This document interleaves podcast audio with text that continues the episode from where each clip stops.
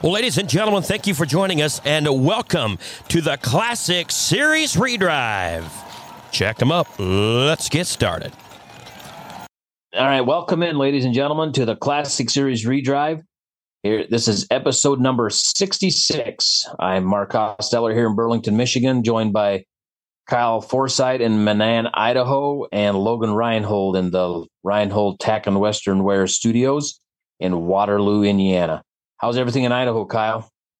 It's uh springtime here. Um yeah, it's spring training and about three weeks away from leaving for the Grand Junction show, uh, the Wild West Shootout in Grand Junction, Colorado. The Clark family put that show on. Uh, they they do a great job out there, so looking forward to that. So driving horses and kids are in softball, hot and heavy. Uh, I'm coaching I got kind of suckered into it, uh, coaching Riley and Hadley's team. So the 10 and under team, six and under team almost got into a fight yesterday. With the 10 and under game. that was kind of interesting, but uh, anyhow, Was the, You getting on the ump or what? Who? What was? no, well, uh, so Here's the some details. yeah, the games are about 60 minutes, which which is, you know, that's fine. And you're not supposed to start a new inning if it- if you're at the 60 minute mark, but they have like a 20 minute grace period if you start a new inning. So uh this lady and her team, we were up 3 nothing. They batted. They got 5 runs in the top of the inning. And so it was 5-3. And she went, "Woohoo! Uh we're out of time, so I guess we win." And I'm like, "Well, we're the home team. We bat last. Uh, we still get our bat. And she's like, nope, out of time. Our kids are going home. And I was like, uh, I don't think so. And the umpire's like, well, we are out of time. And I'm like, well, yeah, but we started an inning, so we have to finish it. And uh, anyway, long story short, uh, they uh, they basically walked out, walked off the field, and I'm like, well, whatever. So I phoned the league coordinator, and the league coordinator is like, no, that's not right. We got to watch the whole inning. The top of the inning doesn't count. So we ended up winning three nothing. But I was a little hot under the collar. This uh, this little jukebox of a coach. She was pretty. Uh, she was pretty fired up about. She was pretty fired up about about it. But uh, anyway, Little league drama. Oh yeah, it was all our players were mad and the parents were mad. I said, "Don't worry about it. Let's just go. We're not going to force them to take the field if they don't want to play. They don't want to play." Oh, jeez. How are things So, in yeah, you said Michigan? you're going to that. Uh, pretty good. Yeah, everything's greening up. Trees are budding. Yeah, it's springtime. We've had a little cool weather again here, but uh, actually snowed for a little while this morning. But uh, yeah, slowly getting things around back. here, and yeah, we're gonna we're getting back at her here, and so yep.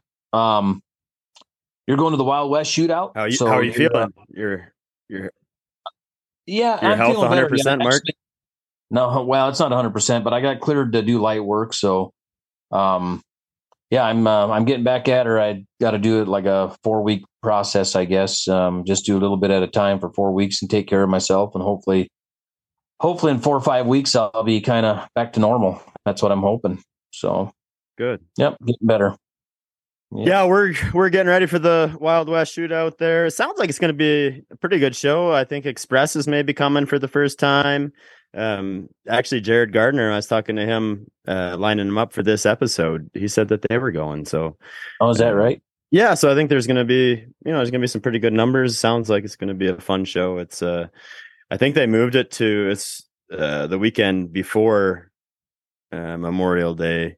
They weren't getting great crowds on Memorial Day weekend. People were busy doing other things, and so they moved it to the weekend before. So it kind of moved it up in the schedule a little bit, which is okay. It's kind of a nice show to get started at and get your kind of get your feet wet. Clark family do a great job with that show, and and Enos and that group. So yeah, looking forward to it.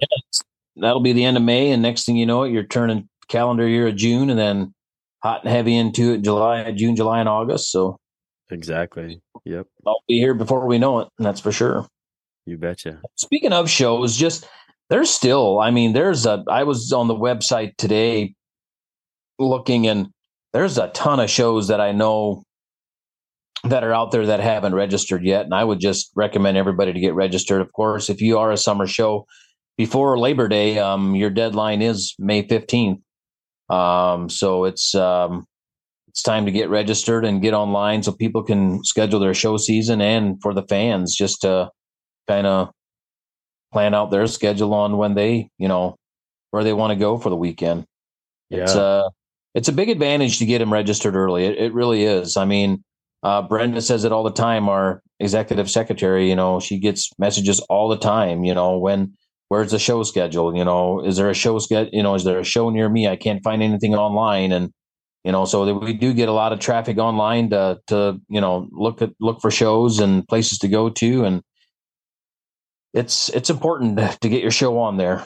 So if you haven't, uh, I'd suggest doing that. And another, just another note on the Classic Series, you should be getting uh, your Hall of Fame ballots here uh, at any any time. We uh, have six, I believe, on the ballot this year again. So um, some good names that um, hopefully will get some recognition and for their time either serving on the board or serving in the organization or just being a big part of it and uh, over the years. So keep an eye on your emails for that as well. Sale season kind of wrapped up last weekend, the Dover sale and the Clyde sale. You hear much about those, Mark? Uh yeah, actually Yura here, he was a big ring man out at the Clyde sale. And Oh yeah. Uh, cool. Oh yeah. Yep, they had him out there taking bids and he uh he thought it was he thought it was good and he thought the horses sold well. Um actually Don Bell from here from Michigan had a mare there for 40,000 and um, Yeah, that was the top, right? The top mare. Yeah. Um Kent Gingrich had, you know, fit her and oh, I believe another gelding brought what, 36,000? Um, yeah, I um, believe so. So yeah, no, and the pretty sure the Kim Smith from Ontario maybe bought him. Yeah, uh, yeah. Uh, yeah. Yura said he took his bid, and Kim and Donnie would just bid small and slow, and Yura would have to get after him, and he bid again, and so they mm-hmm. they uh, they ended up buying that one, and but uh, yeah, pretty strong sale. Then Dover, I, I believe a, a, a yearling Belgian filly brought thirty thousand mare brought 30,000. Uh, I just talked with my brother. He was there and uh, he said maybe the yearlings were a little bit, you know, softer than sometimes, but overall he thought it was a very strong market. Yeah. Yeah, that's pretty good wrap. I guess there's the Seymour sale. Would it be in June? Middle of June would be the the last kind of sale. Yeah. Yeah, I think so. Yeah, it's fall, but still season's kind of almost coming like the the shows are kind of a year round kind yeah. of deal now. You know, just Seymour summer and yeah, so, for sure. Yep. Yeah, it sounds like it just all the way through the season. I would say super strong market, and um, I think the Clydes again they they've really focused a, a, lot of attention on the riding horses and some of that, and seems like those have been super super strong. There's a lot of 15, 20, 25,000 dollar horses sell just for people that want a pleasure horse, so that's really promising too. Yep. No, that's for sure. Uh, Kyle, talk a little bit about this episode. Um, pretty, pretty exciting one, and a lot of knowledge on this one. Yeah, I think this is going to help. Uh, I, I, mean, I, I learned a lot. Uh, actually, I, have asked all three of these people questions over the years. Um, very knowledgeable. Uh, Cathy Zahm from Huntington and Jared Gardner from Madrid, Iowa, and Gordy Rizika from Viking, Alberta, and all three super knowledgeable. I, I, imagine there's been thousands of horses go through each one of their barns, uh, breaking colts. Yeah, they um they kind of you know tell us some of their secrets that they like to do, and um just I, I it was fantastic. I just sat there and listened and took notes, and um I I thoroughly enjoyed it. I th- I think it was great. Kind of unique too, just the different perspectives, and and I think a lot of similarities, but there's a few differences. But at the same time, they all kind of go for the same. You know, they all get the same results. Which, uh, yeah, there there's different paths to get to the end result, and I think that's kind of highlighted it through some of this as well. So. Yeah, for sure. No, I hope you guys enjoy it. We sure enjoyed sitting down with these three great horsemen and horse trainers, and they, like Kyle said, hundreds of horses or thousands of horses went through their hands already, and uh, just just just a great episode, and hope you guys enjoy number episode number sixty six, and see you guys down the road.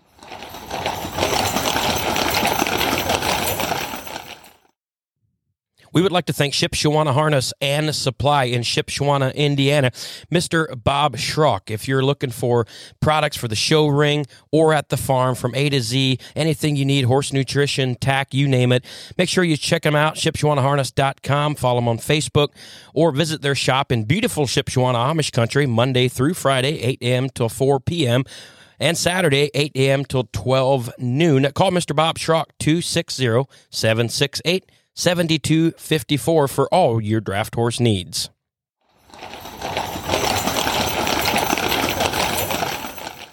We've got a real exciting episode here on the Redrive podcast. Uh, Kyle Forsyth's here in Menan, Idaho via Zoom. We got Mark Hostetler from his house via Zoom in Michigan. Uh, Logan Reinhold on the soundboard. Got three guests today. We're going to have a roundtable discussion about breaking horses. Uh, can't think of three better people than what we have today. We're going to go around the table and introduce introduce all three. We're going to start with uh, with you, Jared Gardner from Madrid, Iowa. Is that correct? Yep, that's correct. Give us a little history about yourself and. Oh, I've been driving draft horses my whole life. Um, I think it was around 2010 I started breaking horses full time. And I was doing some shoeing back then too. And since then I've quit that and now I just break horses. Uh, we show a six horse of Clydesdales also. Also joined uh, from Viking, Alberta, uh, Darryl Sutter, coach of the Calgary Flames from Viking, Alberta. The second most, he's the second most famous guy from Viking, Alberta. The most famous guy from Viking, Alberta, Mr. Gordon Razika. Gord. Yeah, I don't know about that, but anyways, no, I've been, uh, I was raised with horses, and my dad broke horses, and I started when I was about uh, 12 or 13 breaking light horses and helping dad with the drafts, and uh, pretty well my whole life been doing that. I've done lots of buying, selling, um, get a lot of problem horses, uh, put a few hitches together, worked away for a little bit for a couple of hitches, and yeah, it's been pretty well most of my life. It's a big learning curve, and it seems like every day it, it uh, you keep learning something about it. So that's the neat thing about it. I live in Viking, Alberta, and we run about 100 head of horses, uh, about 30, 40 foals a year, and buy and sell a few, and yes, yeah, about it. And last uh, but not least, the veteran of the group, been driving horses a long time, I assume, from Huntington, Indiana, Miss Cathy Zahm. well, thanks for having me. Um, I guess uh, I've been around horses since I was about 10 years old, and I got the only one I could afford was a really mean one, and uh, that sort of started me into the training episode. So, trained horses till um, just saddle horses mostly till about no 79 i bought my first draft horse so that shows you how old i am. Um, and then a couple of years into that i started training and i got real lucky. Bob robinson's from michigan uh, saw me working a set of four across one day up at the topeka sale and he gave me a chance at breaking some of his good horses and just sort of from then it took off and i've been training horses ever since. Uh, I used to train upwards to 60 a year, but I'm down to about 30 now. I'm I'm going to be 72 now, but I still love it and uh, still enjoy it.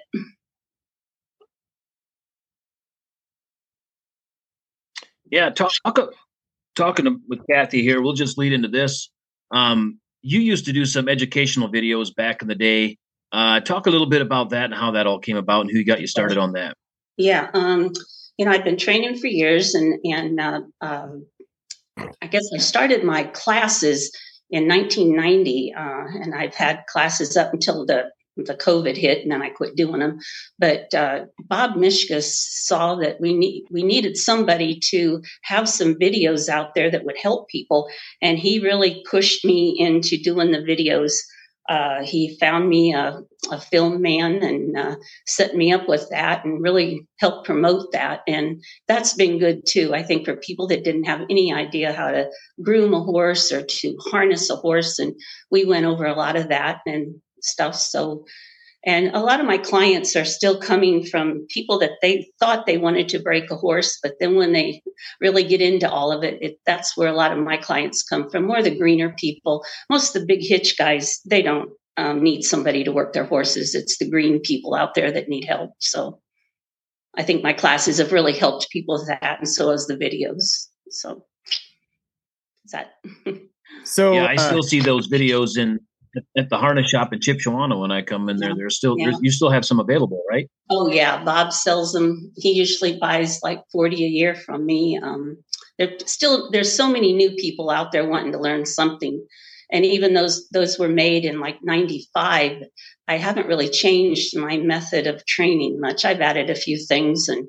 I do a long, a little more long lining now than I did back then, uh, but uh, not much has changed. It still makes it safer for people, I think, when they've got some idea what to do. And then a lot of people get the videos, then they want to come to the class because they know they can't comprehend everything and have a good breaking horse. So so to build off of that, and and we'll maybe start with uh, Gord.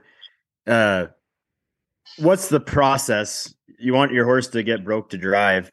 What what's the process? What what's what do you start with and and what are the steps you you take? Well it's changing for me a little bit. Um, i used to be a little more western in my younger days and I, but i got to the point where when i do some of my clinics i always say it starts in the barn. So everything we do with the horse hand them on the ground will translate over to anything you want to do if it's riding driving whatever you want to do. So my big thing is to get them well mannered and disciplined in the barn. And then I slowly, uh, I put them in a bitting rig and I usually give them 10 days to two weeks in a bitting rig. And I first just break them over in a bit. I don't check them or nothing. It, it doesn't matter if you're breaking a farm horse or a show horse. I just put this break over, which just kind of teaches them to yield to the bit. And I put them in a, in a big pen so they can be free and move around and uh, just let them get used to it after four or five days of that, whenever they actually give in, which usually is four to five days and they free up, then I'll go to, if it's, I'm trying to drive a show horse or breaking show horses, which I do most of. Um, and I do get a lot of problem horses, but I, I do the problem horses the same way. So, and then I, I go to checking them and I just found that what changed for me a lot is they get through so much stuff without me being associated with it and I also do a lot of backing with them, like when I'm doing the bitting rig. Uh, I back them out of the barn so they learn to get over that fear. And since I've done that, usually in about 10 days to two weeks, I can hook them. I don't have a breaking horse. I never have. I've always just used what I have around there. And if I don't uh, have anything broke, which typically I do, sometimes I'll just line drive them. But what I found when I did with the, how I set up my system for bitting them up they kind of self teach themselves to yield to the bit. So they're they're pretty easy about that, and they're over the fear of backing. And uh, then I just start driving them. And my dad's theory was is the the main things you gotta they gotta stand, stop, and turn. And then so that was embedded in me as a kid. It didn't matter if it was a riding horse or a driving horse. And so that's what I really concentrated in the first week is that they'll stop very aggressively and I turn both ways and teach them, you know, get it. If I'm driving them single, it's different, but if I'm driving them double to get away from the tongue on each side, then after that, um, it's just a matter if you got the base in them, uh, then I just drive them, do whatever. If it's pollen feed, um, spread manure, wh- whatever I got around here to do, pull some harrows, whatever it is. So yeah, that's pretty simple. Um, for me, and it's got to be fairly routine about how I end up starting them. Yeah. Now, Gordy, I'll I'll ask you a question. Do you like to use a softer bit than when you start, or like a more severe bit, or what kind of bit would you put in, in to start a, a bit and rig process like that? So my dad, he always kind of switched around. I never did. I, so my theory was, is was to I always like a tongue relief bit. So I start all my colts with a just you know regular bit with some tongue relief, and I start them the first time I put it in their mouth, and the first time I drive them, that same bits in their mouth, and so that's my whole theory and everything I do is I shouldn't say is I don't ask them any different than I will a month from now. So I demand that they stand when I hook them. And but obviously I'll know the first time. But if we teach them the manners and the cross ties and the spec and with the bit and rig, it actually translates over pretty quick. I never tie them um, to hook them. And it's amazing, you know, in a week's time of driving, they have that down to an art of standing to when to hook. And so that's, I never change bits. The check bits I'll change if I'm checking them, if I'm doing a farm horse or a light horse, but obviously I don't check them. But um, like I said, I usually use the same bit. I just like tongue relief. And my theory is until I get them well broke, I don't really change bits because they're changing so often anyways. Like they're still learning and they're going through a process. So I'd like to make as least the changes that I can. So I'm, i try to be very consistent on my breakover. That when I'm doing it, uh, when I start them, they have their own, and it's adjusted to them because every horse has a, you know a different different build.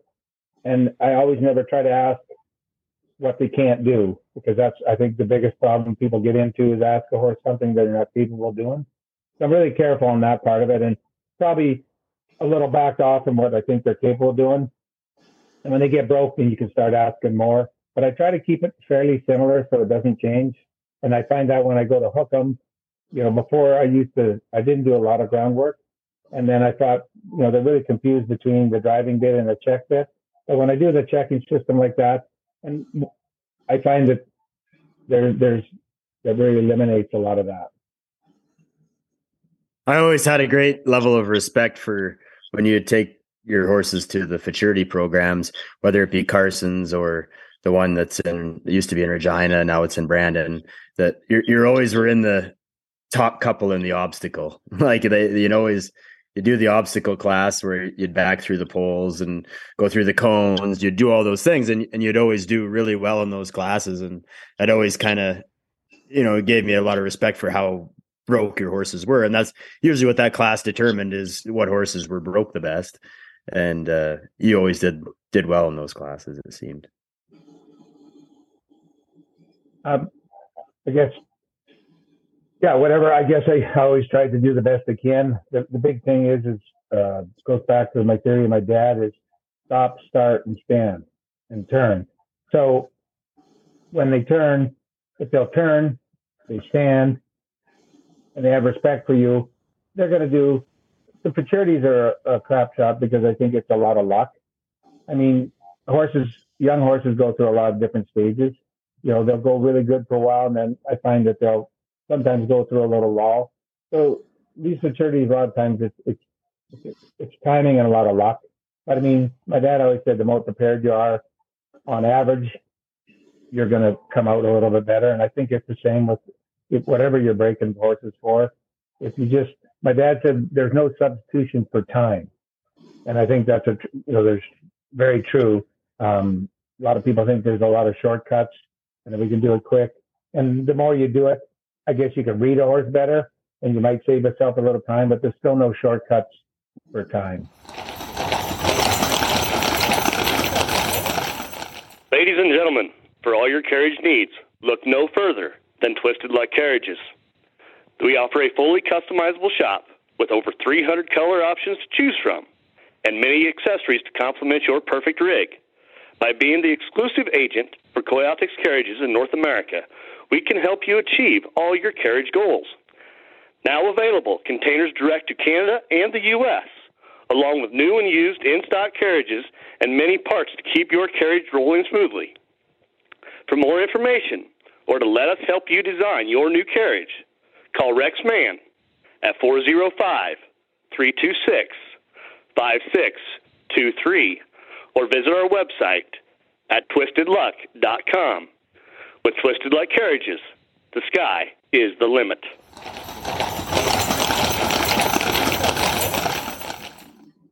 Jared, can you uh, build off how you how you break horses? Um, kind of add to, or or if there's something that you do different, or or whatnot. Well, kind of like Gordy said 20 years ago. I mean, we just get a horse in, we'd put a harness on, and we'd hook them.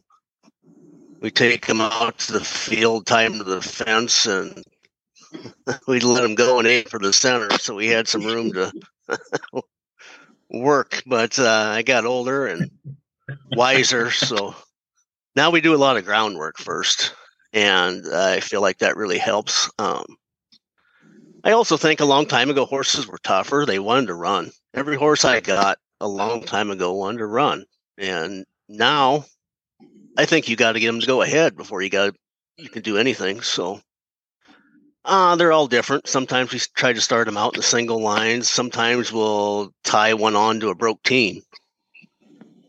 And that's what I'm finding now is you got to get them. I mean, you got to get them to go forward. Just don't run into a lot of horses anymore. They're really tough. And that's, I'm not looking for any either. I'm sure Gordy could find me some up there, but, uh,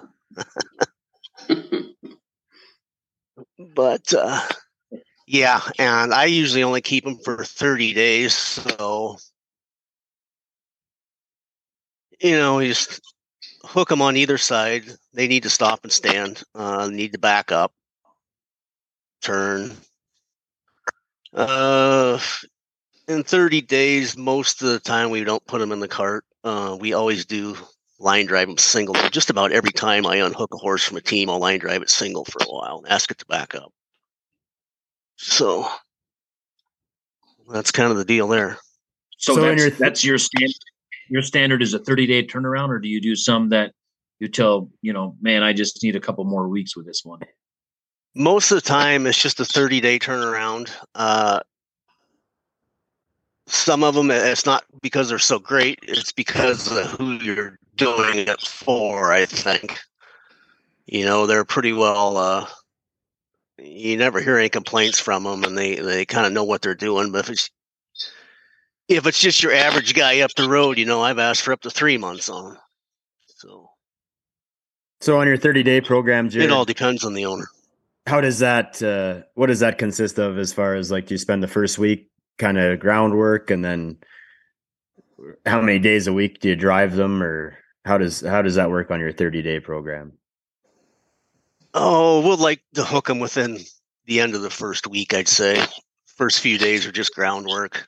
First day, we'll put a harness on them, turn them loose in the barn, shut the doors. Just let them get used to the harness and stuff. Uh, I've gotten trouble a few times. You know, you put a harness on a colt, and that really scares them. I tell you what, that's a good way to get run over. So I've always tried to get them a little bit used to the harness first. But, uh, but yeah, uh, a few days of groundwork. By the end of the first week, hopefully, we'll be hooking them. And most of the time, it's a 30 day turnaround. Cathy, take us through uh, your program. Okay. Um, most of my colts that come in have already been broke to lead and everything. So um, I'm a firm believer in having a round pinned. Um, I guess that comes from my saddle horse days, but if I can get and my round pin is only like 40 foot. It's not a great not a great big one because I wanted to be able to crack them with a whip if I have to or stop them. Um, but I'll start them with a bit and rig. And the first day, I don't usually long line them, but I'll really work on voice commands, making them stop and stand, and uh, leave them in there maybe an hour or so that first day, just just to get used to everything. And then the second day i'll get them a little tired and i i've really started using the long lines in the round pen. I really found i can get a much better mouth on the colts and that's the only way you control a horse is with their mouth. And so many of my clients are uh, women and a lot of uh, kids that want to be 4-h kids and so they've got to have a nice soft mouth. And i know that's kind of different from what you know the hitch boys want something that's right up on the bit but that's not really my clients that uh, we need that. You can always push them into the bit, but it's hard to get them off the bit. So usually two days then of long lining, uh, and I'll break a pretty good sweat on them that third day. And then I've always had been lucky enough to have really good breaking horses. And I do now, uh, since 95, I got my indoor arena, which has been a lifesaver. so I can hook them to my work sled. And I usually, the first 100 feet can get a little iffy when they start out, but uh, if you can keep them from turning inside out, is my biggest problem. But I found if I use uh, the grapevine, Doc Newman showed me how to do that at one of our youth group classes. And that's been a real lifesaver to keep their little rumps together so they can't turn back. Uh, and then usually that mostly the first day um, i'll have them outside uh, if i feel like i've got them in the mouth. And uh, usually the next day or two i'm up on my little road driving them because everybody wants them to be able to go to dairy queen or you know just be safe in a parade. So the sooner i can get them close to the highway the better. And do a lot of standing and everything. And uh, then usually a week of that and then i'll start putting them on the wagon and always swapping them side to side and uh, don't usually have much trouble driving them into town once you know they've got a good mouth and uh, i guess then uh, usually the week and a half i'll have them in the cart if they're sensible but there's sometimes I'll put them in the cart and cross ties, and you can tell they are not ready. So you better spend another couple of days, you know, on the work sled or something. But uh, and my turnaround's about the same too. Uh, usually in three weeks, I can have most of the colts being pretty good. Uh, a lot of my Amish friends, um, they just want me to keep them five or six days. They just want them hooked once so they know they're not going to run off and tear up their equipment. So, um, and that's fine with me. I love the first couple of days of hooking. I don't care when they're broke that much, but it sounds sounds like they want to sacrifice yeah, sacrifice yeah. you to save them right. some heartache. Yeah. Huh? well, so many of the guys, they're all working in factories. They don't want to break their machinery or their harness. And it's once I get the edge off of them, it's no big deal for them to harness and go out, put them. And they've always got good broke horses, so it's no problem for them. But the the green person out there that only wants a cart horse, a lot of those, depending on how they drive, um, I will keep the horses maybe a little longer, or have the people come to one of my classes or something before they take them home. So that's pretty much my. And I don't usually have to be training them to check them up, but I do always make sure people take them home with it over a check. It just eliminates a lot of problems. So that's kind of so you, said, you, you mentioned the horse's mouth. What's your guys' thoughts? And we can kind of go around the table. What's your thoughts on on having the horse's teeth done before you start breaking them, or if that matters? I mean, it's probably handy for you, Cathy, because you got a yeah, got Michelle right there. Yeah, I need seven even, miles down the road that floats yeah. teeth. But. but even before that, I really did try to check and see if they had wolf teeth and make sure things were right. Because if they're hurting, it's just not it's not fun. So before I, you even started to yeah. to break them, you'd you'd have right. that process. And I did that on my saddle horses too, because it's the same thing. If their mouths are hurting, they're not thinking with what you want them to do. So, Gordy. Yeah, no, I do all their teeth for sure before they're done. And the other thing is, my dad told me, um, I always like my horses to have at least a month to six weeks of grain in them. I like them full of energy. Uh, my theory is that if you teach them full of energy, that they'll remember it better. So on my colts, what I found different from what I'd previously done, when I mean talking years ago, it's up to two weeks, 10 days to two weeks before I hook them. But I figure I'm just as far ahead in a month than I was before, actually further ahead and less, less issues. Like, um, they don't try to run that kind of thing.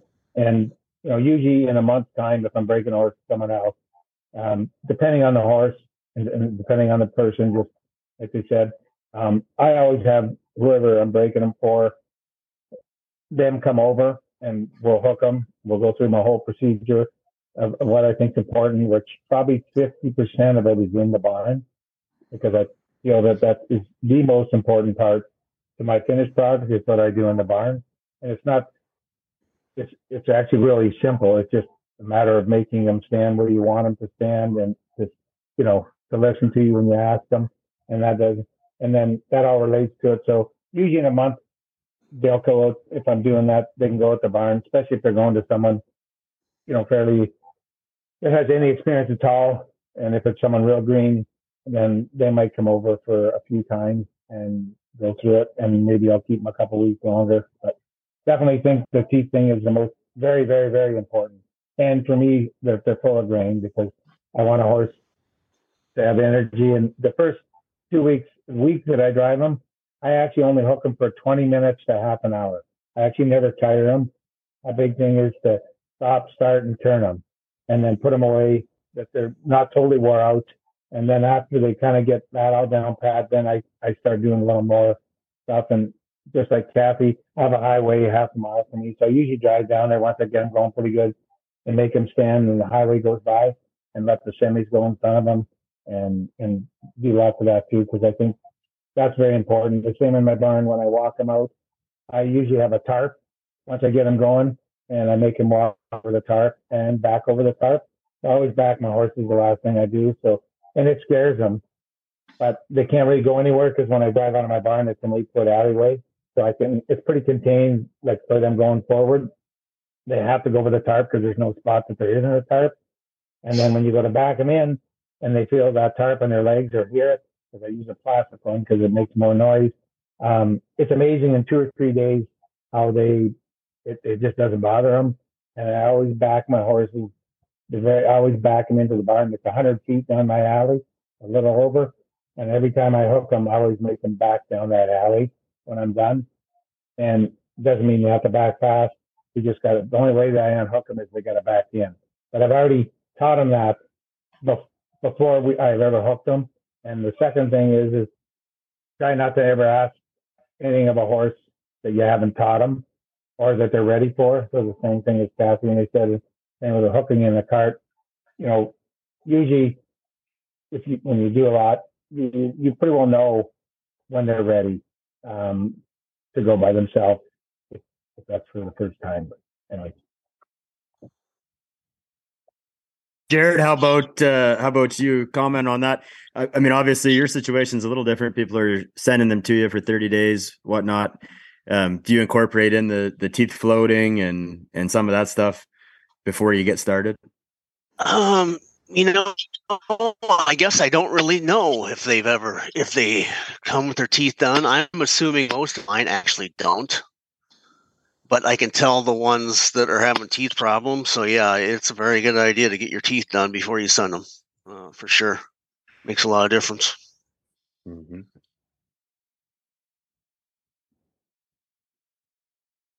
So, what's the biggest difference between breaking a um, a draft horse and a riding horse? What's what's some of the bigger differences when you're doing that? Uh, I think there's a ton of difference. Uh, I, I, never could get along with a quarter horse to get it to drive at all. Uh, I don't know. I'm a little bit old school. I guess I think they're not meant to be drove in the first place, but uh, a lot of people can do it. It was just never for me. Uh, I, I, always found a light quarter horse to be balky.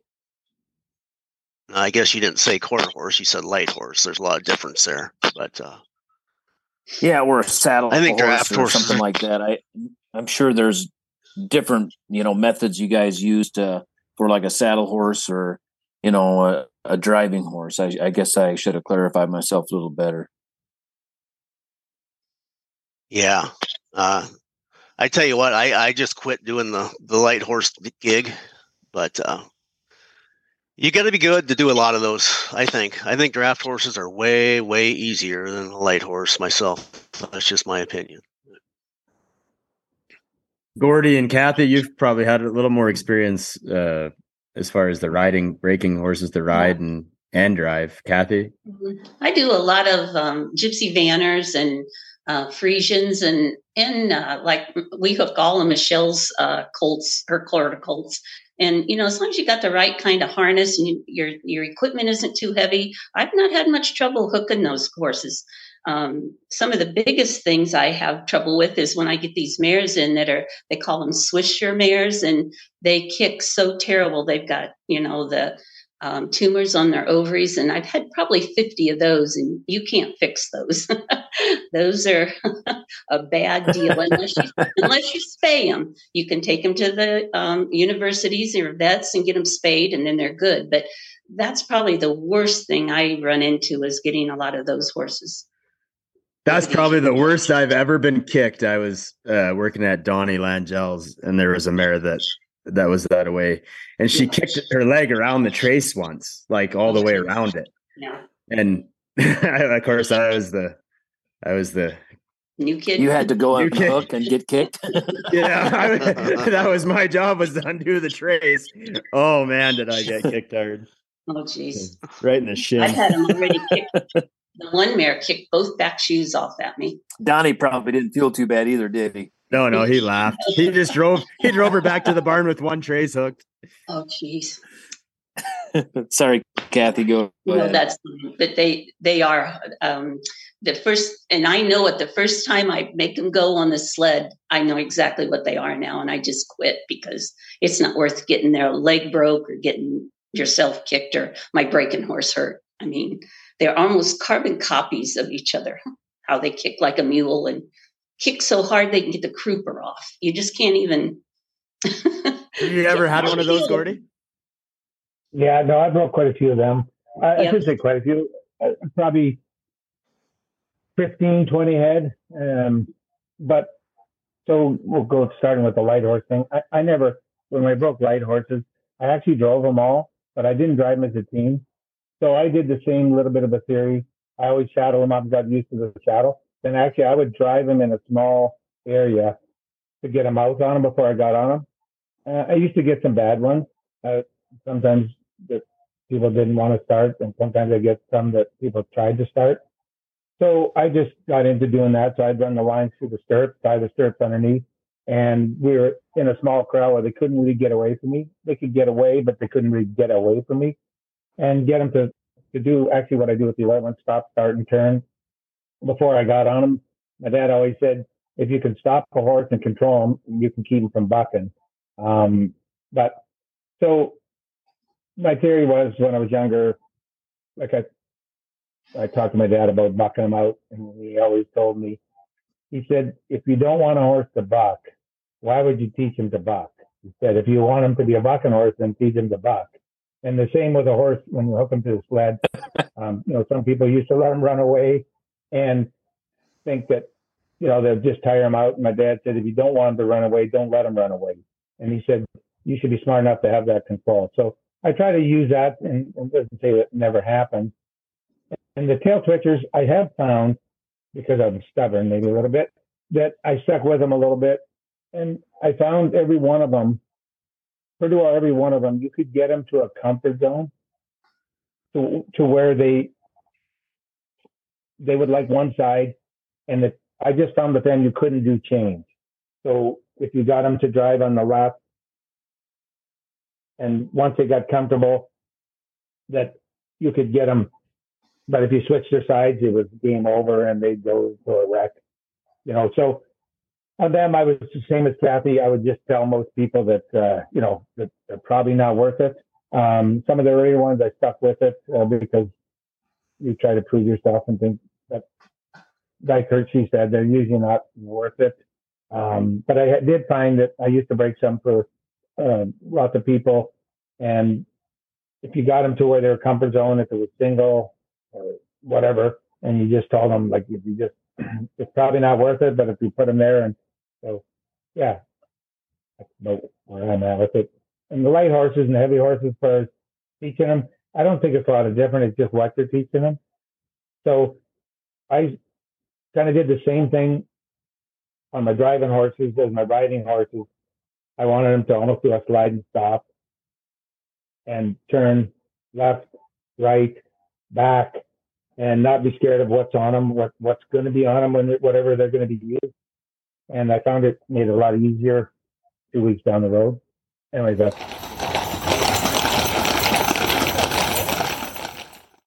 Pennwoods Equine Products is a family owned and operated business that strives to support the growth, performance, and longevity of your equine family with our premium nutrition supplements.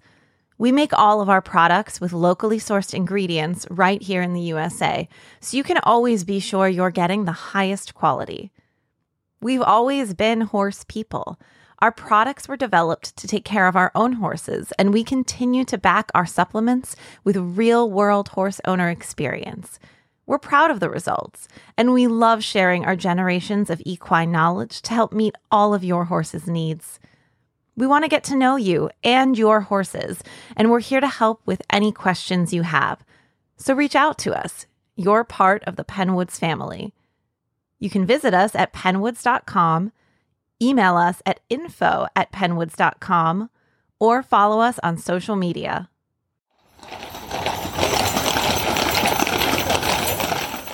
Jared, have you ever dealt with uh with one of those? Yeah, we had one three or four years ago. We used to hook her last thing at night because we were going to stink like horse pee, you know, all day if we didn't. Amen on that.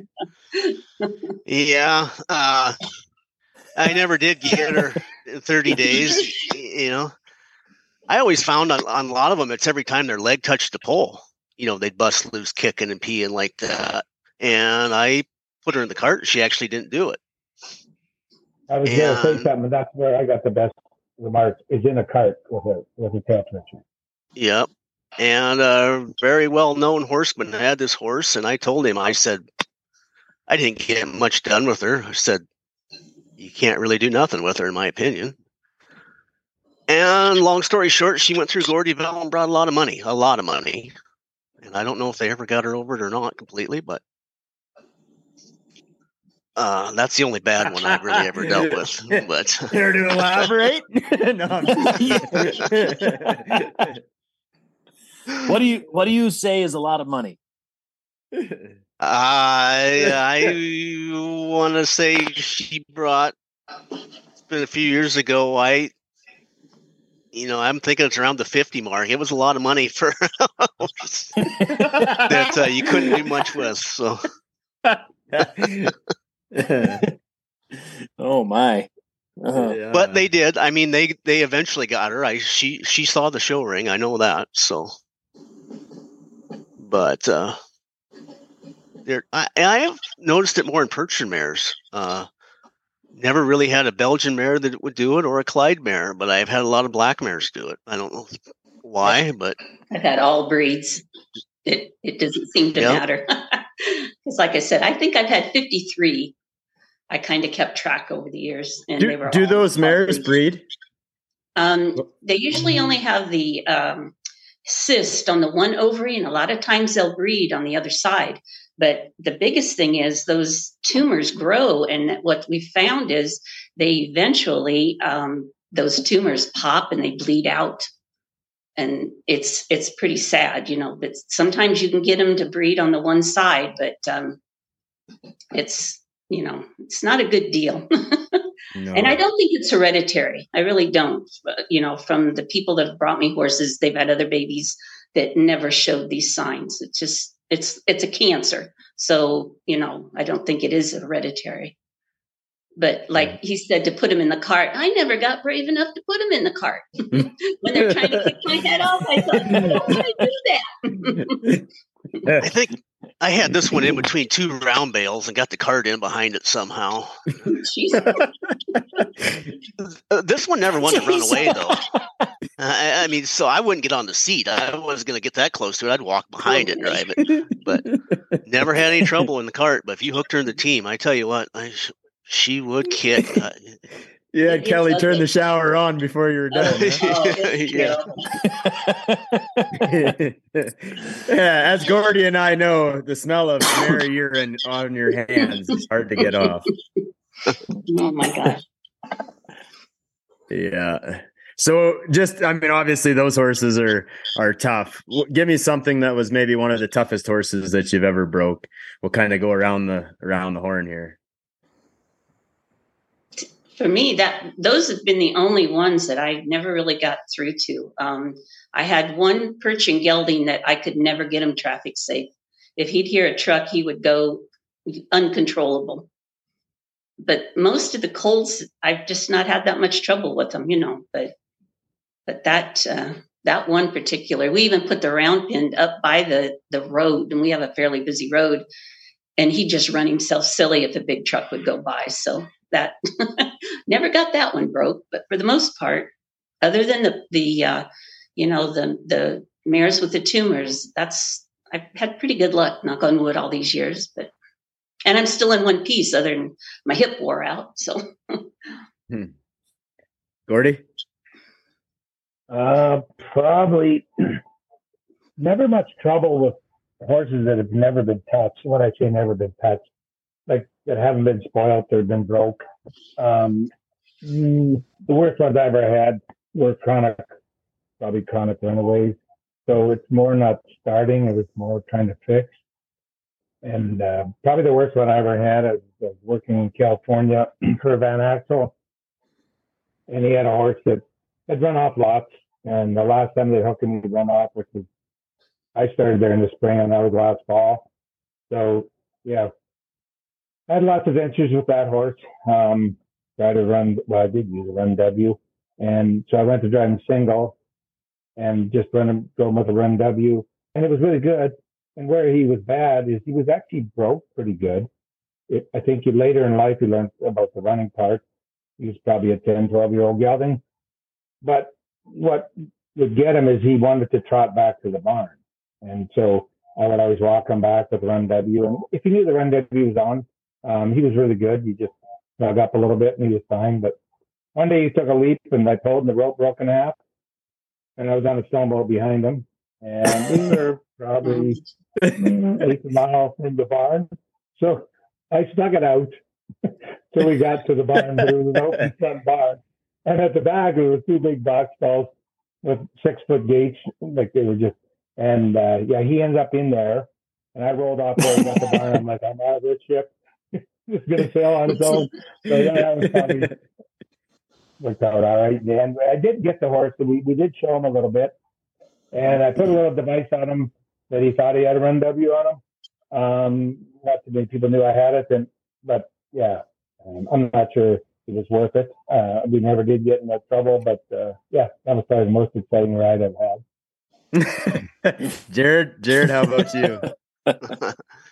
I can't think of any right off the top of my head. All the Colts are usually pretty good. Um, anytime we've run into trouble, it's definitely a foil horse, you know somebody that brings you a horse that's seven, eight years old, and it's their pet, and they think it can't do anything wrong. I think those are the worst horses you can get in.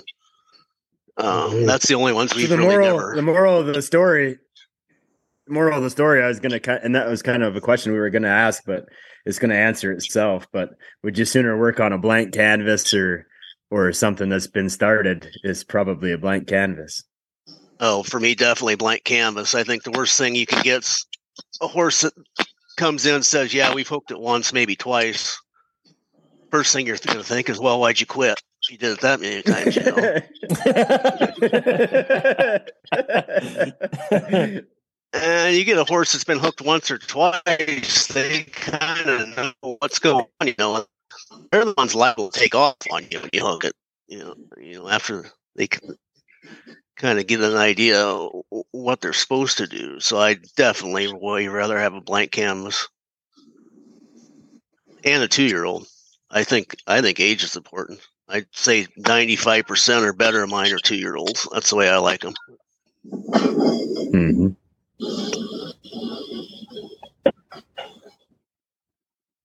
Gordy? Uh, yeah, I I like uh, definitely unstarted.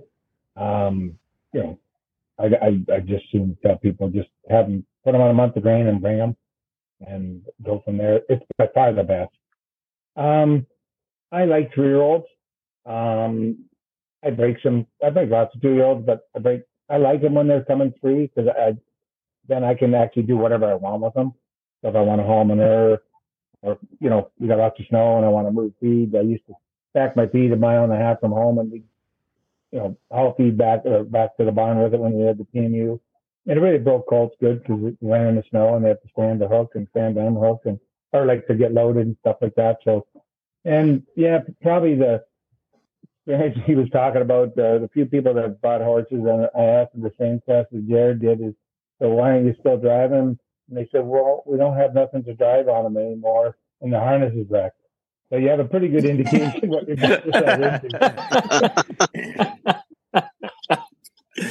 into. Shoot.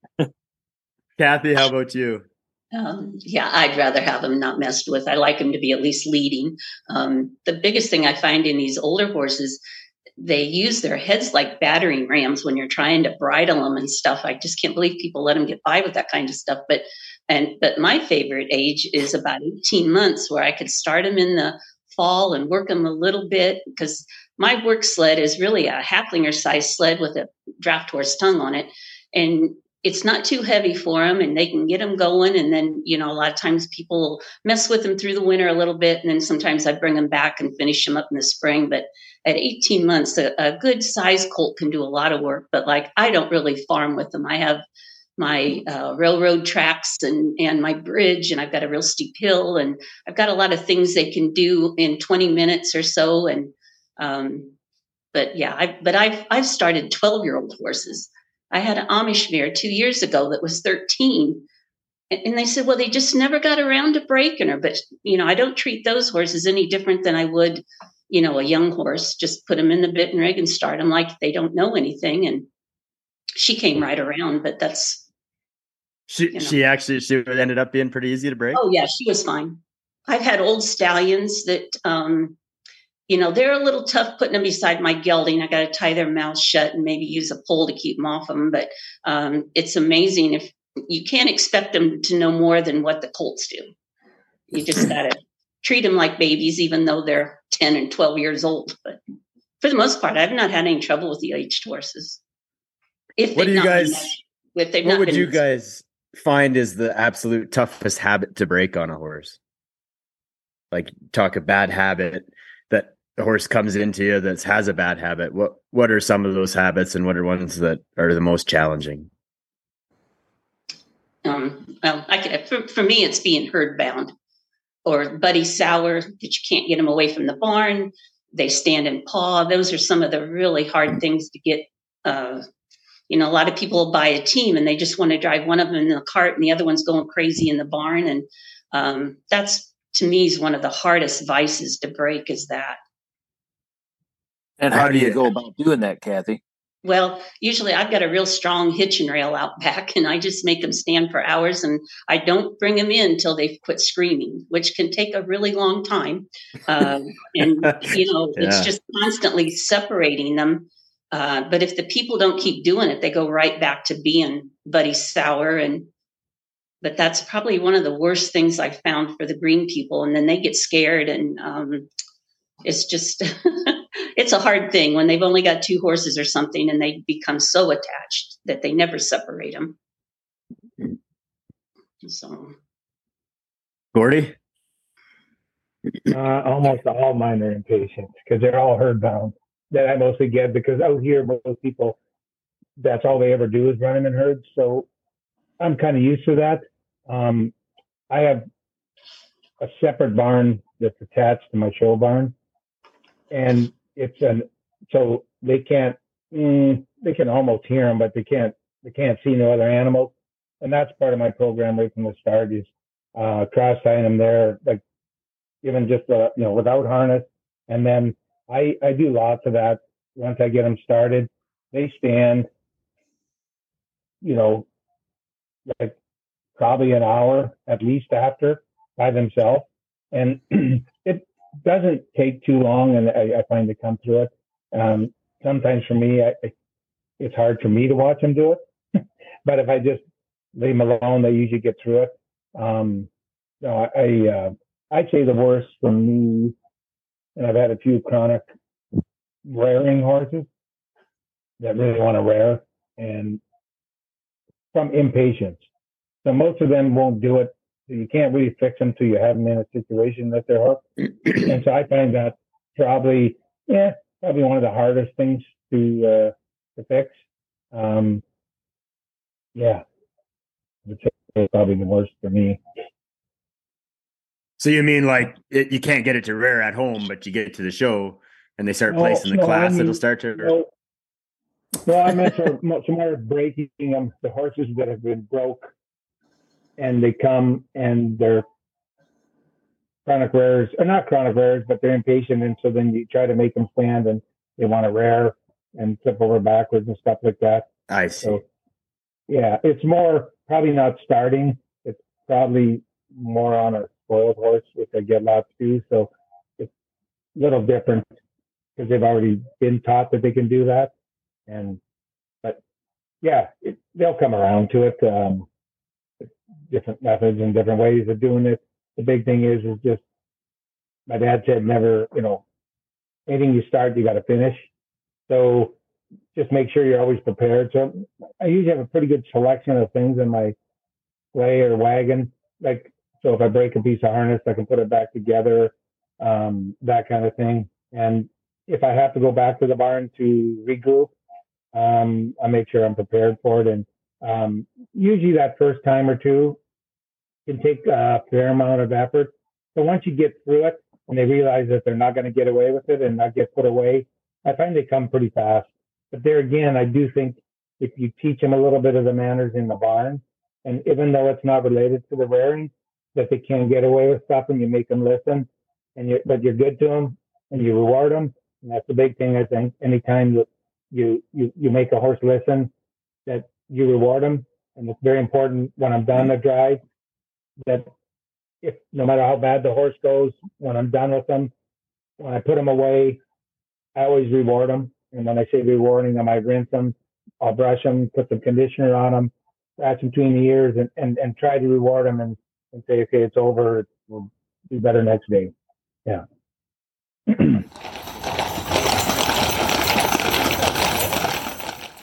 The best little fair in Canada returns for the 160th year. That's right. The Carp Agricultural Society is happy to announce it's hosting their 160th edition of the Carp Fair from September 21st to the 24th. As your fall show season wraps up, the Carp Fair offers something for every draft horse exhibitor, large or small. With over 50,000 in premiums across the weekend shows, Carp Fair offers competitive halter classes, North American Classic cart classes, two North American six horse hitch point shows, as well as the up and coming Ontario four horse hitch series. With previous exhibitors from all over Ontario, Quebec, and the Maritimes provinces, as well as the eastern U.S., Carp Fair would be happy to see you in our barns for the 160th year. Carp Fair Draft Horse Committee would love to hear from you if you have any questions in regards to showing at the Carp Fair. Please reach out to them at info at carpfair.ca or, or Google carpfair.ca. Jared, how about you? What's what do you find is is the toughest vices to I haven't had any for a long time, but I would say the toughest is if somebody brings you a horse that is unsteady, that wants to canter a lot, a show horse. I would say that's by far my toughest thing to uh, to get to uh, train them out of. Um, other than that, all mine have been pretty good, but like like I say, they're mostly young horses too. I think, but uh, spoiled horses are by far the worst.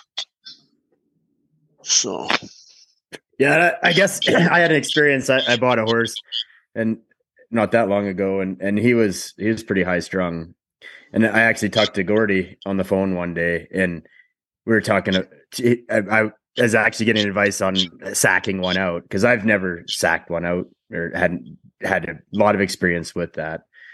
And uh, anyhow, uh, I can let Gordy explain what sacking one out is. Go ahead, Gordy. Yeah, and actually, I do that actually to every horse that I help to break or drive. I sack them out aggressively. When I say aggressively, to they're oblivious to it.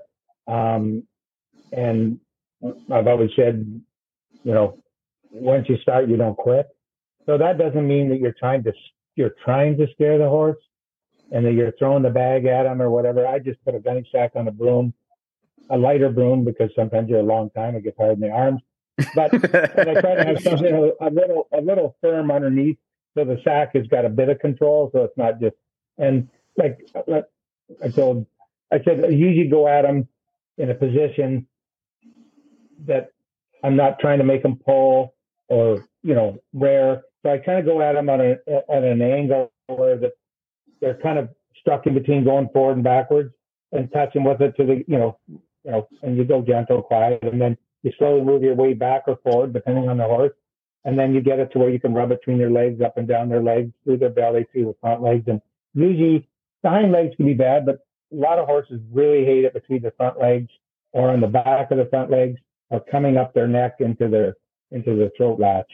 So I do all that between their ears, everything. and both sides.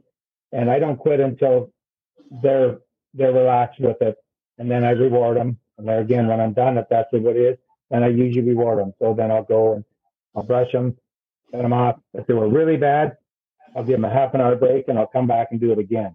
And I might do that three or four times, but usually you don't. Usually, uh, after the second time you go up to them, you go slow, you touch them with it, and go over them. And see, okay, there's an odd one that, that you know maybe that's spoiled or something like that. But young horses that are green, they come to it really quick. What I like about it is if you're at a show, and, and it's not just a show. If you're at home, a bag blows up in their face. They're, they're used. It's not the end of the world. So I'm really big on throwing stuff at them at home. When I say throw stuff at them, is to give them the experience of anything unusual that I can have in my farm. So when I had trucks coming in and out of the yard, you know, I'd pull up beside them and have them drive by with the air horns on. and just anything I can expose them to when we were kids, we were driving teams, like I'd have the kids go with a skidoo by them. Anything you can do to kind of get them quiet. But the sacking out thing, I think it just helps with absolutely everything I do with a horse. So when a trace hits his leg, he's not as likely to kick.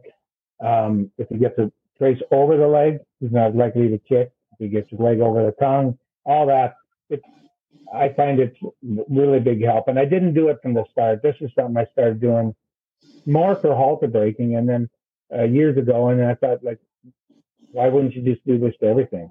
So I do. I treat everything I have, if it's old, young, broke, unbroke. And when I bring a young horse in that maybe even had it, the first thing I do to it is, you know, I'll brush it off and then I'll back it out. And 99% of them have had it done when they're young. Um, actually never forget it. And there again, with anything you do, as long as you don't quit and you, you get, get them over the fear. But if you quit halfway through and they're scared, you've accomplished nothing except you've made them more scared. The biggest you thing is sticking made a bigger it. problem. Yeah. That that was one thing, yeah, and I, I think that's that's probably the key to that whole program is is give yourself lots of time. Uh, it took me, I think, three and a half hours, but, but but but by the end of it, Did you- he- did- I mean, Did you it get was- accomplished what you were? Yeah, he he went to the stall and he was he was good, and and the next day it took about twenty minutes. He he was a little Did bit. you get accomplished what you were trying then? Yeah, yeah, yeah, for sure. I had to put both hind shoes back on the next day, but uh, that was the unfortunate part of that. Is he kicked both hind shoes off by the time I was done. But uh, but at the, at the same time, the next day it was twenty minutes, and the day after that, you could you could do anything with them, and everything since that day has gotten easier. Uh, bridling, you know, he had never had his legs. He's a coming three year old, and he, had never had his legs brushed below his hocks.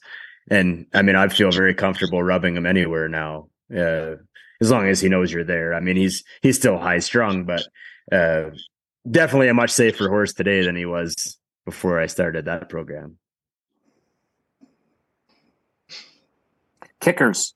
What's the best? Uh, I guess Gordy just explained probably what what that's the best way to get rid of his kickers. But Cathy, what what's a technique you have if you'd have a horse that's pretty high strung or likes to kick or swing a leg or something? What's what's a technique you could share? Well, you know, honestly, knock on wood, I don't get a lot of kickers. Um, I find if I long line them enough and they've had those ropes laying on their legs, um, and they will kick when you start doing that. I'm not going to lie on that. But once they're very comfortable with those ropes on both sides of their legs, and I put them on the work sled, the tugs, I, I've just not had much trouble with that really, other than the mares that have the tumors and kick with both feet back like that. I, I, I guess maybe I've been lucky, but uh, and I've got such good old breaking horses. They don't get upset when things go wrong, and I'll stop and get their leg back over. And I just haven't had. Um, that's not been one of my issues, I guess, too much. Uh, I've had some stallions that wouldn't quit biting my breaking horses, and I've had to maybe give up driving them as a team. They just, even if I tied their mouth shut, they just come down on them, and uh, that's that's been one of my not a big problem with the stallions, but some of the older ones they will try to kill your gelding. So but kicking, I don't have much trouble with that. If I've done my my program and and they're a little bit tired and they're used to those ropes on their back legs and uh, I don't know. I guess I, maybe I've just been lucky. and I'm not. I know that Gordy probably gets horses out of the can, Canada, Canada, and I know they're much tougher horses than we have around here. They've run wild, and I don't get many of those. So most of mine are fairly gentle. They might kick to be mean, but they're not kicking scared really. Tell us about breaking an elephant, Cathy. yeah. Can you was, break an elephant to drive? Yeah, you can. um, my friend had one and she was a year and a half old and she probably weighed 1500 pounds and we kept thinking of things to do but um, she pulled my work sled with a breast collar harness and didn't really mind it too much. Um, the way you kind of control an elephant too is a, a rope around their back leg. They get used to being tied. So if i would I didn't really have lines on her, but if I'd pull that back leg, she would stop, and he was always up front guiding her with the hook. But to stop her, I'd just pull up on her back leg and she'd give in to that. But it takes a while for that to become safe too. But then the one day we were, he said, well, he said, okay, Cathy, he said, let's, why don't you lay down and I'll have her walk over you. I go, I don't think so. But it was his, it was his elephant. So um, I laid down and she only stepped on my, my leg a little bit, but we practiced doing that. So it's fun to have Big old elephant pulling a Haflinger sled. Here we go. Yeah. Did you not break some camels to ride too? Yeah, um, that didn't go. Were those well. Evans camels? No, those were Tim's too. The same kid that had the the elephant, and uh, most of those camels they were very well broke to ride for rides where you would lead them, but they didn't want to be. If you're just on them and nobody leading them, they wouldn't go. So it's very hard to get them to go forward because they think they should only be going if somebody's led them. And I found that really hard to work with too when people would say, Well, we led the kids around on this horse and it's doing really good. Well, with no one leading them, then the horse just does not understand forward motion, and neither did the camels too good. But we got a few of them so you could ride them. But it's always an excitement. Jared, have you ever broken Jared, do you have to any- drive? No. I tried to break a goat to drive once. It didn't go too good. the only thing I ever run besides a horse. Jared, do you have any special techniques or anything um, for maybe a, a problem horse that you want to share? Uh, not really. I've never run into too many kickers either, other than just the green colt, you know.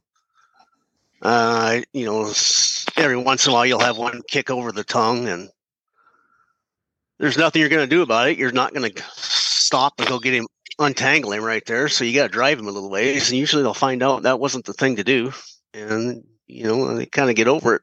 Uh, sometimes you get one wants to kick with a tongue hits their leg or something, and I just I duck my head back and see how many times I could make the tongue hit their leg. You know, they'll get over it usually. Mhm. So, but I've never had one that was real bad to kick. I, I can't think of other than just being a colt. I can't think of anything too tough. Probably one of the most important things is to to give yourself lots of time when you're when you're breaking colts, where you're not rushed. Like you don't if you have a meeting at noon, maybe don't start a project with that colt at eleven. Very true. Oh yeah, yeah. You never know what's going to happen. Guy always should have some help too. You know, you get a horse down or something by yourself, and you got you got trouble. Not to say that i always have help, but it sure doesn't hurt anything.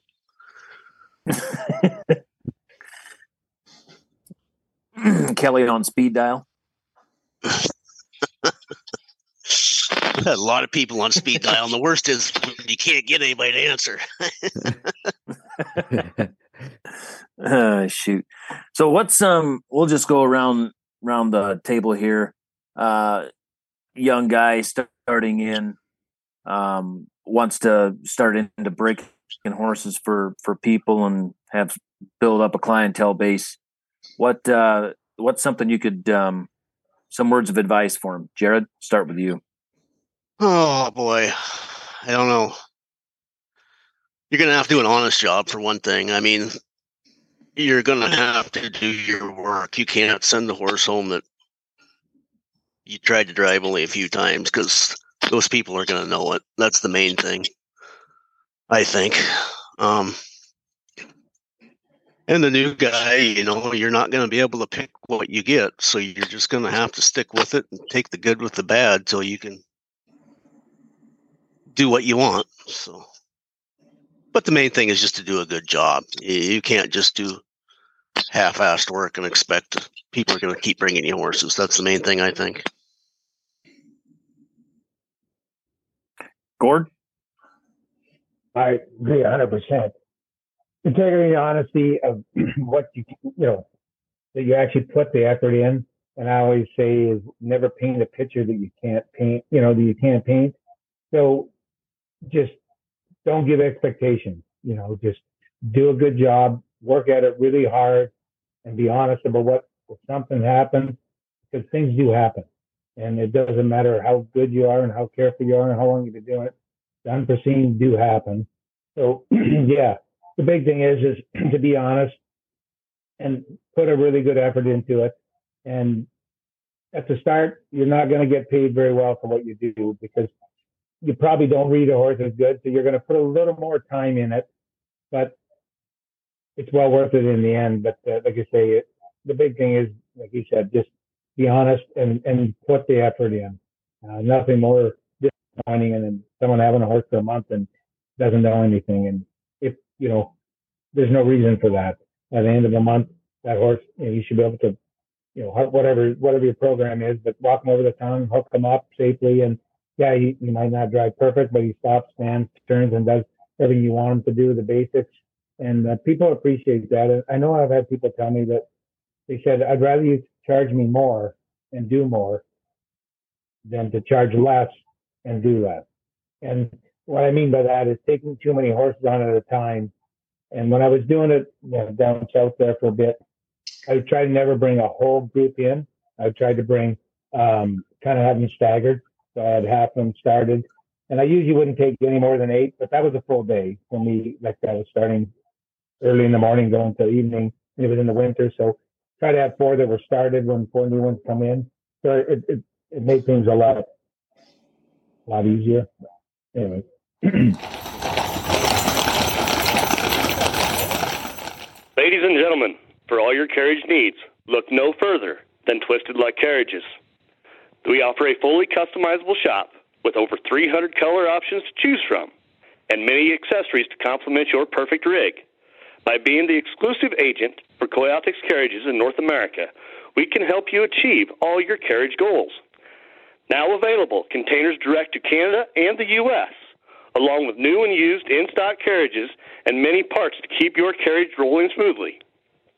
For more information or to let us help you design your new carriage, call Rex Mann at 405 326 5623 or visit our website at twistedluck.com. With Twisted Luck Carriages, the sky is the limit.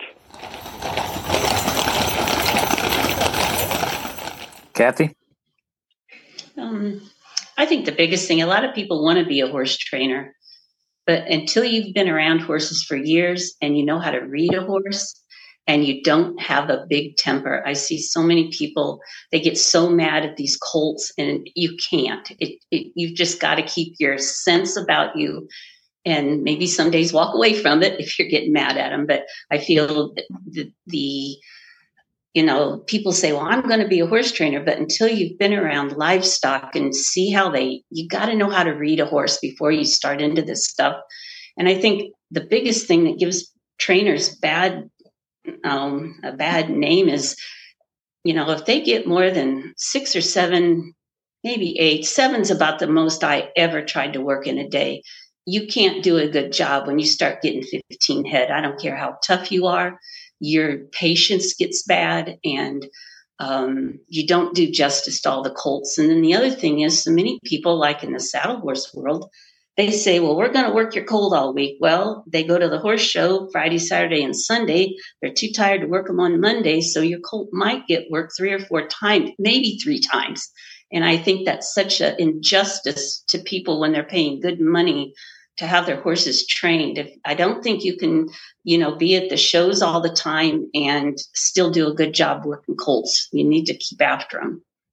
But that's, you know, that's kind of my look, outlook on it. And uh, and I think making sure the colts aren't turned out with a bunch of other horses. I see this happen so many times that and maybe people don't have enough stall room or something, but they'll turn a young colt out with a bunch of older horses and you'll get your client's horse hurt and I feel that it's, I never turn another horse out with, um, that isn't mine or that I know what it's going to do. I might turn them out with my old breaking horses, but I try to keep my clients' horses separate from other horses because the first day, everybody, there's going to be a fight every time you turn them out and somebody's going to lose. So that's kind of been trying to keep my horses safe or my clients' horses safe. So I totally agree with Cathy. I was actually forgot about that. Is if I am breaking people horses and I'm leading, I don't charge them. So I, I break my training down a little different. I charge them a daily fee for taking care of them, like just stall. And I do all mine in stall because I don't want them to get hurt, like she said. But I charge them per kind of on a per day for the driving part. So if I'm gone a week, they just get they just get they just pay for the care of the horse and the feed basically. And then I keep them a week long. Well, it doesn't really matter how long I keep them, but I only charge them for the days that I work with them. Right. And people do appreciate that and know that. And everybody yeah. knows the social media today, absolutely where everybody is. And yeah. if you're not at home, uh, you know, you're not breaking, you're not driving their horses. So I think that's a huge thing. I just, I kind of forgot about that when you mentioned. I thought that was really good. The other thing I was going to mention is that my dad told me this when we started breaking horses. He said, you have to know your own personality and he meant temper and you need to learn to control that with an animal because he said that animal doesn't know what you're trying to teach him. You're there to teach him. So you have to have patience and you can't be upset with an animal that doesn't know something that you haven't taught him. And if you've been trying to teach him, my dad said you need to change your theory because you're not getting to him. I think it's very important. My dad said, if you're just consistent and fair, he said, you'll get results. And if they're not the results you want, then you change your method.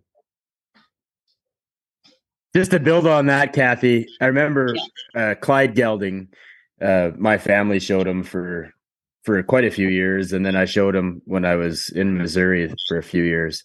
And the horse was basically at one point in his life, he was about a breath away from the kill pen, and and the horse got sent to you. Uh, his name was Albert. Tell us the story about how you got him where you could get a collar and stuff back on him. He had, he'd had a oh. wreck. He'd had a runaway and a oh, wreck, yeah. and he got tangled up in a chain link fence, and the collar got wrapped around his head and stuff. And you couldn't, they couldn't put a collar on him. You couldn't get a collar on him. Yeah, um, and he would legit try to kill you. Oh yeah, he was. I'd never seen a horse that scared of a collar in my life, and uh, um, I started making him eat out of it in the round pen. That was he had to, you know, pull hay out of it in there. And if I just, I had an old Scotch collar there, and if I just walked by him in the stall, he would almost fall over. He was so scared of it. I, but he finally, once I kept letting him eat out of it, um, he he kind of decided that he could do it, but it was weeks of that. It wasn't that the horse wasn't broke, but you couldn't get a collar on him. But um, just a lot of quiet, bringing him up to it, feeding him out of it, putting a grain bucket beside it, uh, walking by with it like over your head. That's when it really, you know, how you'd carry one up to a horse. He would he would lose his stuff. He'd about kill himself in the stall. So but he finally he finally quit. You know, it was pretty scary though. So you tarp didn't you tarp in his manger where he had to put his head through the collar to yeah, get his feed? Yeah. And then I started, I'd stand in the hangnail and I had a pulley system that I would lower it down in front of him because you didn't want to be in front of him. He would strike you. So um, I just kept lowering it down in front of him. I'd double time and uh, keep lowering it down till he would finally just accept it. But it was pretty scary for a while. And I'll never forget. I mean, we showed that horse for years afterwards, but you you did not want to push the collar onto that No. horse's head. No. You held the collar in front of him, Yeah. and he would take a deep breath, and he would just push his head right through the collar, yeah. and Yeah. that's how he put his collar on. But if you tried to like, you know, put a collar on like we Yeah, normally to do, everything. You had to do things Yeah, he- pretty pretty quietly and you did him his way. It, I always thought it was so funny. We were everybody was kind of on edge, and you'd hold Yeah. this collar, and he'd put the collar on himself, and then all of a sudden you'd hitch him up, and you'd kick him in the guts, and hit him with the whip, and you'd get him all revved up to go driving. And like ten minutes before that, you were scratching him, being like, "Oh be boy, nice." oh Yeah. boy," because I mean, he would, he would try to kill you. that's probably the worst. I've had a lot of kids that were scared to have a collar, but nothing that extent that he went to. That But that was so a bad shameful. experience, obviously, that yeah, he had. But terrible. Yeah, yeah. He Yeah. was a couple of weeks from the kill pen. Probably they were going to give Yeah. up. I said, "Well, I'd try," you know, and but yeah, yeah, I, that horse, uh, he uh, he did me a lot of good. I know that. yeah. I'm glad you, I'm glad you put the effort in. Well, thank you.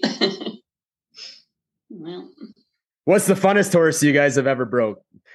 Looking back, one that that you broke that you look back on now and you you're kind of proud of it, or you know, just maybe one that's kind of a highlight. um, for me, the Flanagan horse of um, Connors. That's pretty proud of him. Okay, that was the Clyde Stud, Yeah, Yeah. right? Yeah, I judged him in 2015. I believe he won the stallion cart class at Yeah. the World Clyde Show. it's about uh, the year after I had him. Then Joe kept working him and stuff, but I started him, and Yeah. yeah, he was a heck of a horse. Cool, Jared. Um, I'd have to say a lot of zebra horses. Um, I also found out, I guess Ross had a lead horse I broke uh, the, that he won the classic series with. I didn't even know it at the time until Chad told me I broke a horse. One that he raised. So that's definitely a highlight. Um, I thought Oh. you'd maybe uh, say say the pitcher that sold for a lot at Gordyville. I thought maybe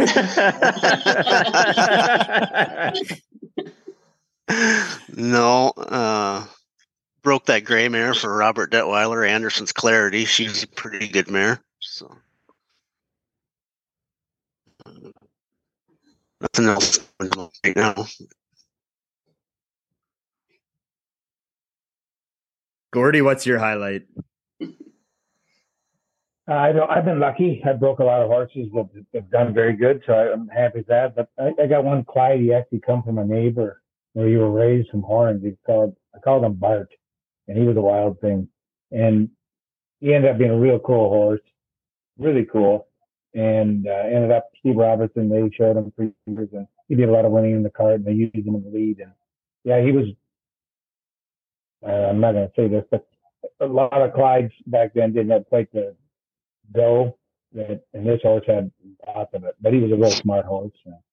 The other horse that really actually was another horse I actually I, I drove that horse in the lead of my the first time I won the National Clyde show. I, he was in the lead of the six horse hitch I was driving. Oh gosh, Old, old Bart, yeah, he was a good horse. Anyway, go ahead. and then- Sorry.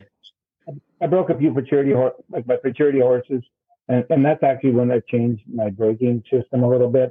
Is I I spent all this time on these futurity horses and got results, and I'm like, so why are you so silly not to do that with everyone?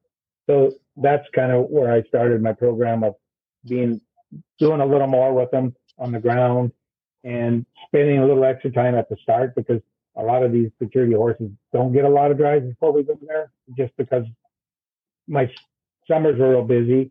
So I never ever even looked at a futurity horse when we showed the Regina until August. And then we were baling hay and baling straw. So a lot of them get a lot of drives. So I was very careful not to make mistakes. But I, I found that the best way to break them all. The horses give me a lot of pleasure because you, you, you spend a lot of time with them. and they, and it was like the futurity horse from this year. Um, actually wasn't this year. It was a futurity horse from last year. I took him into the and um, we were moving him around. I just had him out in the round corral. Guy was there looking at him, and I just hollered, "Whoa!" He just stopped, walked right up to him, and look at him. It was kind of really cool to see a horse because I don't do a lot of at Cathy uh, of driving him in a round corral. I do all my bitting rig in the round corral. So I don't ever ask for that, but I had him in there and he wanted to see him go, so I was trying him around and, and I just said, "Whoa!" and he just slid to a stop and there, walked right up to him. And that's kind of a cool feeling was when you when you get the result like that. Yeah, there's been a lot of good horses that actually ended up being, you know, that I started from scratch. There's a lot of horses that I got in that were spoiled or been drove. They were very successful, but from the start, that would be something. Yeah.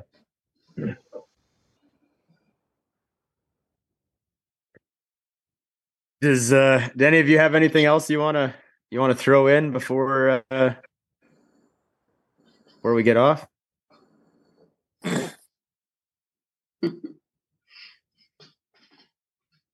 Don't everybody speak at once. I'd say Mark, if you, you've been- You got a good. Go I'd say ahead, if you bring a horse to be if you bring a horse to be trained, don't wait six months before you hook it up yourself. You get it home, drive it. Don't wait six months or a year before you drive it yourself and come back and complain. I found that to be very That's true only thing I too. can think of. they take them home Yeah. and they say, "Well, we just didn't get time to hook them up." I'm thinking, well, then you can't expect them to be perfect. But Yeah. I've got all good clients. The minute they get home, they just keep on driving them. So, but Yeah. Yeah, I never thought of that. I That's good. Good point. Yeah. Yeah, no, I th- think that's right too. A lot of mine that I break go on are going somewhere else. So it gives me a lot of, you know, joy that people call me back and say that they, they, you know, they stood really good and they managed really good. Horse's talent is what their talent is, but I mean, if if they manner well and they're nice to be be around, um, I think that's one thing I guess I was going to say at the start and I forgot about is that when you're breaking horses, what do you do most with them? Or, I'm not breaking them, but when you get a horse back, what do you do most with them? You look at him, you feed him, and you handle him. The least thing you do is drive him. The least amount of time you spend with him. So I think if they're real pleasurable, be around the barn, and that's where, you know, to be in the barn when you're feeding, if they got good manners, brush off, and to be around, to me, that's probably the most rewarding thing is you want to bring them out and you want to brush them off. And if you want to brush them off, then you want to drive them. So my big thing is, is I really enjoy the part of giving them ground manners and barn manners.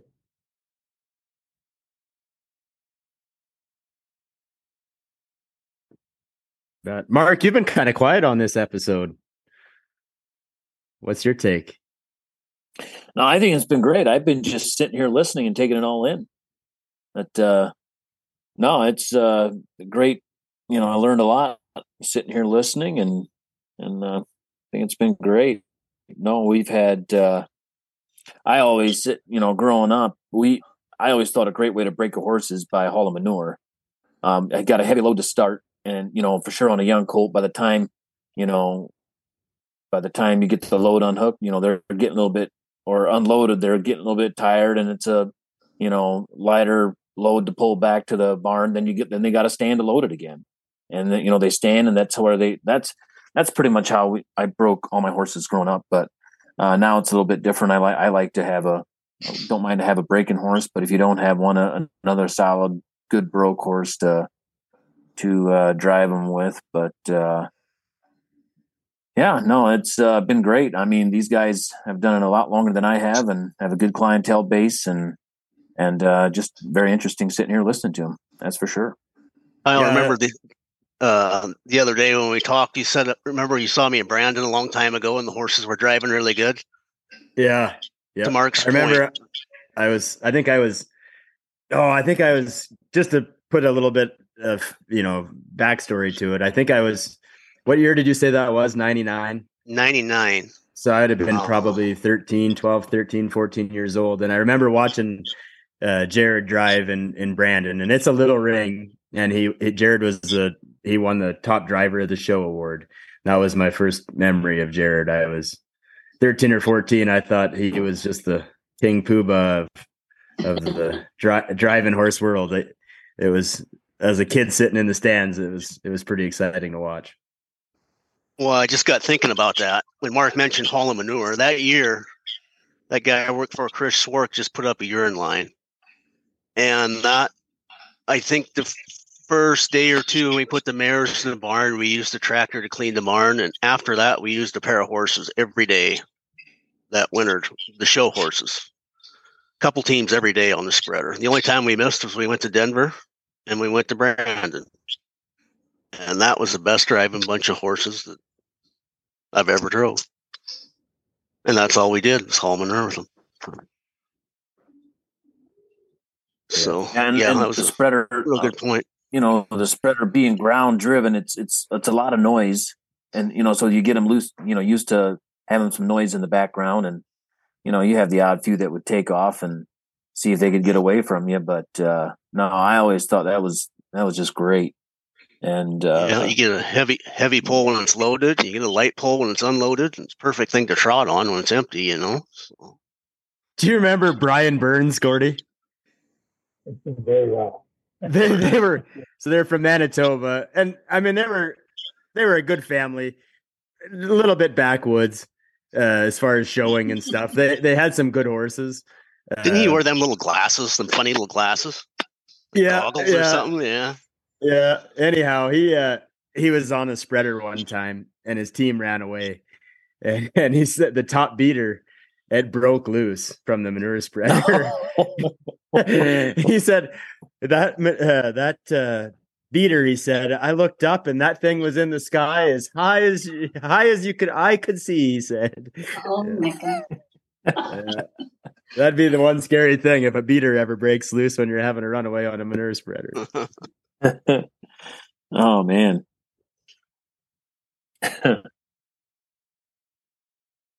Yeah, I don't really ever have a manure spreader to use, but my work sled dragging it on this gravel, it's pretty loud. And if they can put up with that, you know, they're good to go on about anything then.